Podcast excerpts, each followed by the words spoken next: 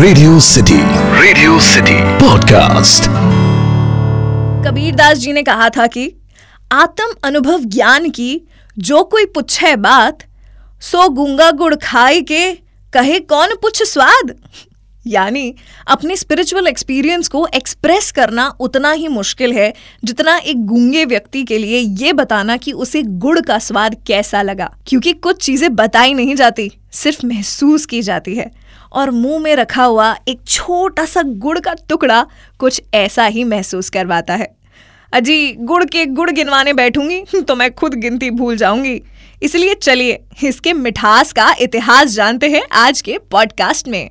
एक ज़रूरी सूचना बड़ी मुश्किल से डाइट पर गए हुए लोग इसे ना सुने।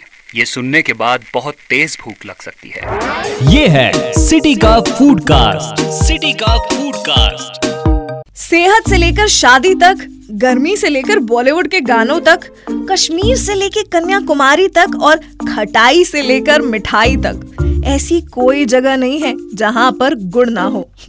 अरे, आनंद बख्शी जी ने तो दो दशक पहले ही बता दिया था कि गुड़ से मीठा इश्क इश्क इमली से खट्टा इश्क। मैं क्या जी, क्या हाल चाल है फूडियो? मैं हूँ आपकी फूडी दोस्त और part time moody chef Damini. और आपको पता तो लग ही गया होगा कि आज का ये पॉडकास्ट बड़ा रोमांटिक होने वाला है। अरे अरे, गुड़ और इश्क अलग थोड़ी है है ना?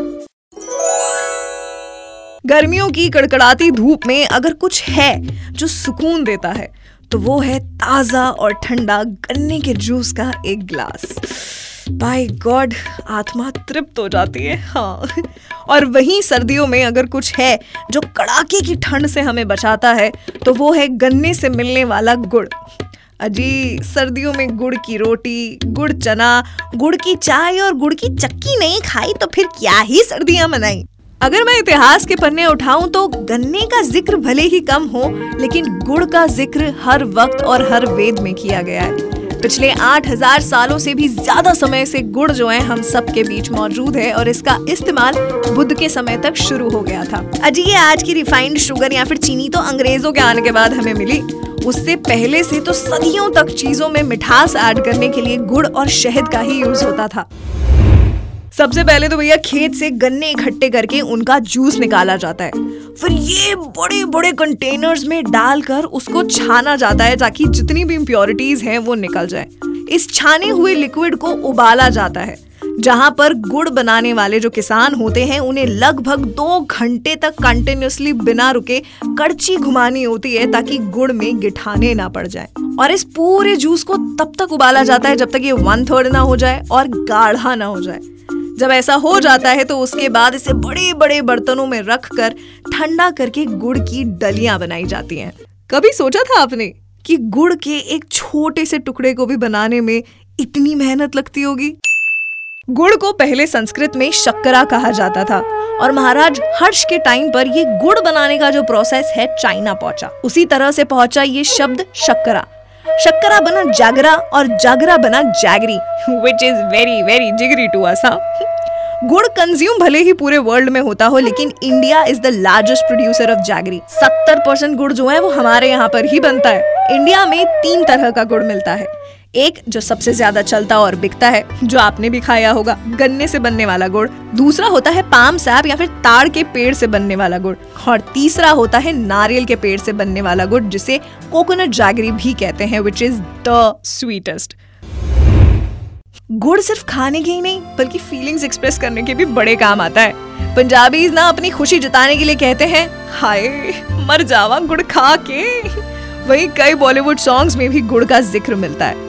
और गुड़ पर तो भैया कई कहावतें भी हैं। जैसे कि गुड़ ना दे तो गुड़ किसी बात तो कहे। यानी, अगर आप किसी को कुछ दे नहीं सकते तो कम से कम उससे व्यवहार तो अच्छा रखो। और अगर आप हेल्थ कॉन्शियस हो तो भैया अब समय आ गया है कि अपनी सुबह की चाय या फिर कॉफ़ी में शक्कर की जगह गुड़ का टुकड़ा डाला जाए। और जब डाल ही रहे हो तो इंडिया का बेस्ट गुड़ डालो ना, जो कि मिलता है महाराष्ट्र में। Maharashtra is the largest jaggery producer in India और वहाँ के कोलापुर को तो जागरी कैपिटल ऑफ़ इंडिया भी बोलते हैं। सेकेंड नंबर पर आता है उत्तर प्रदेश का गुड़। गन्ने की सबसे ज़्यादा खेती जो है वो यूपी में होती है।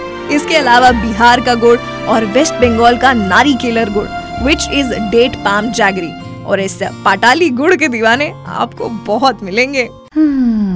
तो फिर मैं क्या जी इश्क मुश्क करना हो तो गुड़ की मिठास याद रखिएगा और सेहत का ख्याल रखना हो तो गुड़ का इतिहास याद रखिएगा।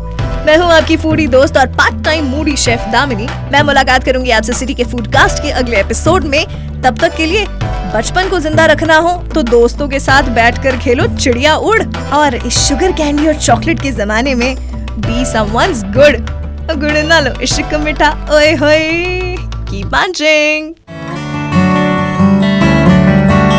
Radio City. Radio City. Podcast.